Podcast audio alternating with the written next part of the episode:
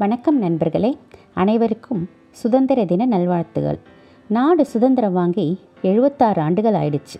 ஆச்சரியமாக தான் இருக்குது இத்தனை வருஷத்தில் நம்ம எல்லாத்தையும் சரியாக செஞ்சுருக்கோமா? யோசித்து பார்த்ததில் சொல்கிறதுக்கு கொஞ்சம் வருத்தமாக இருந்தாலும் என் மனசில் வர பதில் இல்லைன்றது தான். என்ன அப்படி சொல்லிட்டீங்க? எல்லா துறையிலும் நம்ம முன்னேறி இருக்கோம். குறிப்பாக பெண்கள் எவ்வளோ சுதந்திரமாக இருக்காங்க? அவங்க கூட எல்லா துறையிலையும் ஜொலிக்கிறாங்க. அப்படின்னு உருட்ட போகிறவங்களே கொஞ்சம் மனசாட்சியோடு உருட்டுங்க. அறிவியல் முன்னேற்றம் தொழில்துறை முன்னேற்றம் இராணுவத்தில் முன்னேற்றம் இன்னும் என்னென்ன முன்னேற்றம் வேணும்னா சொல்லுங்கள் அதெல்லாம் ஒரு பக்கம் இருக்கட்டும். அடிப்படையில் மனுஷனாக முன்னேறி இருக்கோமா? மனுஷத்தன்மைனா அடிப்படையில் கருணையோடு இருக்கிறது தான். அது வளர்ந்திருக்கா? ஜாதி மதம் தேசம் பாலினம் பணம்னு எந்த மனுஷங்கிட்டையும் வேறுபாடு காட்டாமல் அனுசரணையாக நடந்துக்கிறோமா? கொஞ்சமே கொஞ்சம் யோசிங்க. தாயின் மணிக்கொடி தாயின் மணிக்கொடி சொல்லுக ஜெய்ஹிந்த் அப்படின்னு காலையில் வீட்டுக்குறையில் தேசிய கொடியை ஏற்றி சல்யூட் அடிச்சுட்டு சாயங்காலம் கொடியை சுற்றி அலமாரியில் வச்சுட்டு அவசரம் அவசரமாக ஜாதி சங்க மீட்டிங் போகிறாங்க சுதந்திரம் வாங்கிறதுக்கு ஜாதி மதம் பாலினம்னு எதுவும் பார்க்காம எல்லா மக்களும் ஒன்றா இருந்து போராடித்தானே இந்த சுதந்திரத்தை வாங்கியிருக்கோம். ஆனால் இப்போ மட்டும் இந்த ஜாதி மத பாலின வேறுபாட்டை ஏன் இவ்வளவு பெருசாக வளர்த்து விட்டிருக்கோம்? அரசியல்வாதிகளை விடுங்க. அவங்களுக்கு அதுதான் பழப்பு. ஆனால் மக்கள் நாம் என்ன பண்ணுறோம் அரசாங்கங்கள் என்ன பண்ணுது? இதுதான் ஒரு நாட்டோட வளர்ச்சிக்கு முக்கியம். நாடு வளர்றது என்பது அது ஆரோக்கியமாக வளர்றதை மட்டும்தான் குறிக்கும். இன்னைக்கு நாங்குநேரியில் நடந்திருக்கிற கொடூரத்தை பார்த்தப்புறம் நாம் நாகரிகமாக வளர்ந்திருக்கோமான்னு சொல்ல முடியுமா? ஏதோ ஒரு சில சம்பவங்களை வச்சுக்கிட்டு பேசாதம்மான்னு சொல்லாதீங்க. இன்னைக்கு ஊடகங்கள் வளர்ச்சியினால் இதெல்லாம் வெளியில் உடனே தெரிய வருது.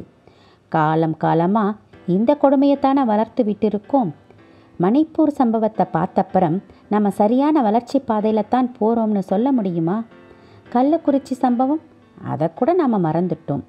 இங்கொன்னும் அங்கொன்னுமா நடக்கிற விஷயத்தை வச்சுக்கிட்டு இப்போ ஏமா பேசுகிறேன்னு கேட்காதீங்க. இதையெல்லாம் அப்படி கடந்து போயிட முடியாது.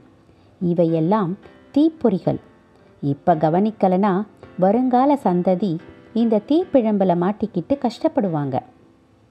ஏற்கனவே நம்மால் எவ்வளோ முடியுமோ அவ்வளவு தூரம் சுற்றுச்சூழலை நாசம் பண்ணி வச்சுருக்கோம்.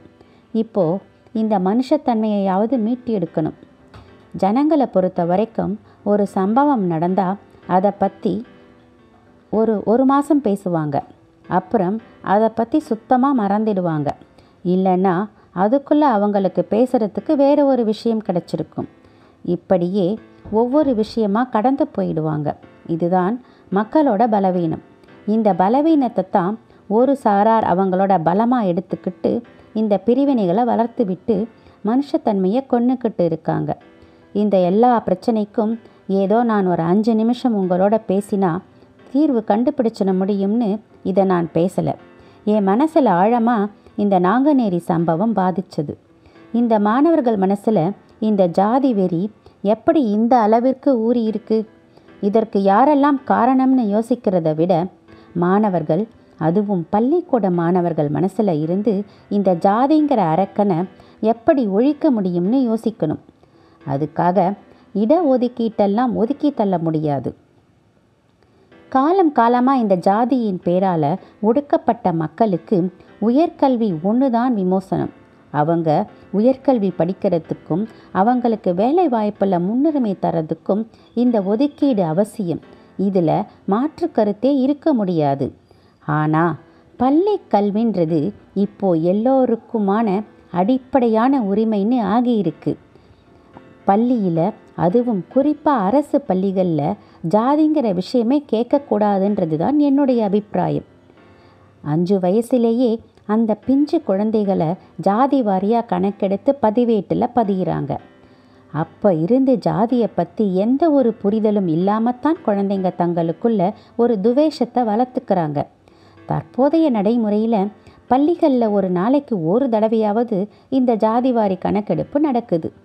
அதாவது குழந்தைங்க அவங்களோட ஜாதியை மறக்கவே முடியாதபடிக்கு இந்த கணக்கெடுப்புகள் நடந்துக்கிட்டே இருக்குது இதற்கான காரணம் என்ன சொல்லப்படுதுன்னா இப்படி தாழ்த்தப்பட்ட மிகவும் பிற்படுத்தப்பட்ட பிற்படுத்தப்பட்ட மற்றும் பிற வகுப்பினர்னு வகைப்படுத்தினாத்தான் அவங்களுக்கு தர வேண்டிய கல்வி உதவித்தொகை மற்றும் பிற ஸ்காலர்ஷிப்பெல்லாம் தர முடியுமா? இதைத்தான் என்னால் ஏற்றுக்க முடியல. உதவி செய்யறதுக்கு எதுக்கு ஜாதி? பொதுவாகவே இந்த காலகட்டத்தில் பொருளாதாரத்தில் பின்தங்கி இருக்கிறவங்க பிள்ளைங்க தானே அரசாங்க பள்ளிக்கூடத்துக்கு வராங்க. அப்போது எந்த ஜாதி மதமும் எந்த பாலின வேறுபாடும் பார்க்காம அரசு பள்ளிகளில் சேர்ற எல்லா குழந்தைகளுக்கும் எல்லா சலுகைகளையும் கொடுங்களேன். இந்த அரசியல் கட்சிகள் தேர்தல் சமயத்தில் எவ்வளோ வாக்குறுதிகள் தராங்க? அதெல்லாம் அவங்களால முடியும் முடியுதான்னு முடியும்னு தானே அவ்வளவு வாக்குறுதிகள் தராங்க? அப்போது அரசு பள்ளி மாணவர்களுக்கு உதவி செய்கிறதுல ஏன் வேறுபாடு பார்க்கணும்? குறைந்தபட்சம் அவங்க பள்ளி கல்வியை முடிக்கிற வரைக்கும் அவங்களுக்குள்ள இந்த ஜாதியை புகுத்தாமல் இருக்கலாம் இல்லையா? உயர்கல்வி சேருவதற்கு மட்டும் இடஒதுக்கீட்டிற்காக ஜாதி சான்றிதழ் அவரவர் குடும்பங்கள் மூலமாக பெற்றுக்கொள்ளலாம் மாணவர்கள் உயர்கல்விக்கு தயாராகும் வேளையில் இந்த ஜாதி சான்றிதழின் முக்கியத்துவத்தை உணர்ந்து கொள்ளும் மன முதிர்ச்சிக்கு வந்திருப்பாங்க. இந்த ஜாதி சான்றிதழ் பெறுவதை பள்ளி அளவில் தடை செய்யணும். எல்லா சலுகையிலும் எல்லா குழந்தைகளுக்கும் தரப்படணும். கல்லூரியில் இன்னும் பிற உயர்கல்வி பெறத்துக்கும் இடஒதுக்கீடு பெறவும் வேலைவாய்ப்பில் முன்னுரிமைக்கும் கண்டிப்பாக இந்த ஜாதி சான்றிதழ் தேவைதான். அந்த வயதில் அந்த தேவையை புரிஞ்சுக்கிற மனுஷ மனுஷத்தன்மையோட பலமான மன மனநிலையோட மாணவர்கள் வளர்ந்திருப்பாங்க. கல்லூரிகளிலும் அட்மிஷன் பதிவேட்டில் மட்டுமே இந்த இடஒதுக்கீட்டுக்காகவும் இன்ன பிற சலுகைக்காகவும் இந்த ஜாதியை குறிப்பிடலாமே தவிர தினம் தினம் வகுப்பறைக்குள் புழங்கும் பதிவேட்டில் இந்த ஜாதியை குறிப்பிடுவதை முற்றிலுமாக தவிர்க்கணும். லேட்டஸ்ட் டெக்னாலஜின்னு சொல்லிட்டு இந்த எமிஸில் கூட ஜாதி வாரியாக மாணவர்களை பிரித்து காட்டுற வழி இருக்குது மாணவர்களுக்கு சைக்கிள் கொடுக்கணுமா லேப்டாப் கொடுக்கணுமா புக்கு யூனிஃபார்ம் என்னெல்லாம் கொடுக்கணுமோ எல்லோருக்கும் ஒன்றா கொடுங்க. அது என்ன SC cycle MBC cycle BC cycle சைக்கிளில் கூட ஜாதி குறித்து வச்சு அது பிரகாரம்தான் மாணவர்களுக்கு வழங்கப்படுது. இந்த சைக்கிள் கூட மாற்றி தந்துடக்கூடாது. அதாவது எஸ்சி சைக்கிளை பிசிக்கோ அல்லது வேறு ஜாதி மாணவருக்கோ மாற்றி தந்துடக்கூடாது. எல்லாம் கணக்காம். அப்போது தப்பு எங்கே இருந்து தொடங்குது சகாக்களே? அரசாங்கங்கள்னு நாம் அவங்க மேலே பழி போட்டுட்டு தப்பிக்க முடியாது. நாம் மக்களும் தான் காரணம். ஊருக்கு ஊர் ஜாதி சங்கம் வச்சு ஜாதி வளர்க்குறத தானே சொல்லித்தரோம். இதையெல்லாம் நாம் மாற்றிக்கிட்டு எப்போ பிள்ளைகளுக்கு மனுஷத்தன்மையை சொல்லித் தரோமோ அப்போ தான் நாம் உண்மையிலேயே சுதந்திரமாக இருக்க முடியும். அடுத்த மிகப்பெரிய நல்ல மாற்றத்திற்கு அடித்தளமாக நாம் முதல்ல மாறுவோமா நண்பர்களே? உங்கள் கருத்துக்களையும் வன்மமின்றி பகிர்ந்து கொள்ளுங்கள். நன்றி வணக்கம்.